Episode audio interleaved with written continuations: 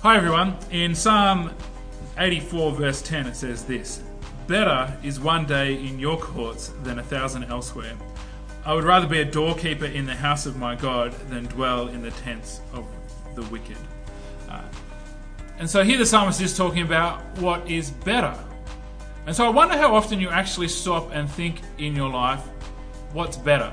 We, we get so locked into the, the pattern and the routine and, and, and the rhythm of our life, which rhythm's a great thing, but, but how often do you stop and think about, well, what's better?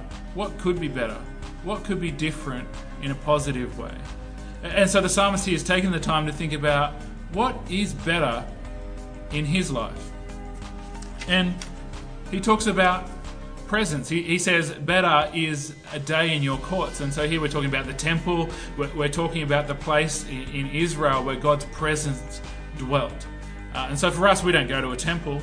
Uh, we don't have to go to a particular location. Uh, this side of Jesus' uh, life, death, and resurrection, God's presence is with us wherever we are. It's a matter of tuning into that. And so the psalmist is saying, Better is a moment, is a day in God's presence than a thousand years elsewhere. Uh, that that the, the goodness of, of just a moment, just a day, just a minute in the presence of God outweighs all of the good that can be contained in a thousand years in any other place. And then he goes on and he talks about status.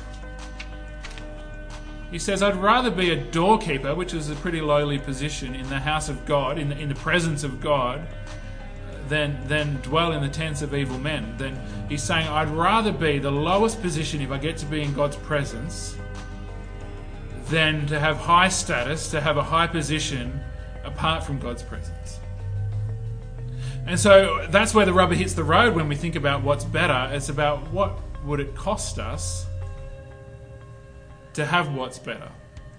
And so the psalmist encourages us, and my encouragement for you today is to think what is better? What is better than the rhythm, the pattern, the routine of my life, whatever that is? And I want to encourage you that even if you just add one moment of your day dwelling in the presence of God, even if that costs you something that seems important right now, that it will be better, that there'll be so much goodness in that moment that you couldn't uh, outweigh that spending the rest of your day elsewhere. So may you today by God's grace, experience the presence of God in a way that makes you see, believe, and know that it is better than anything else this world can offer. Amen.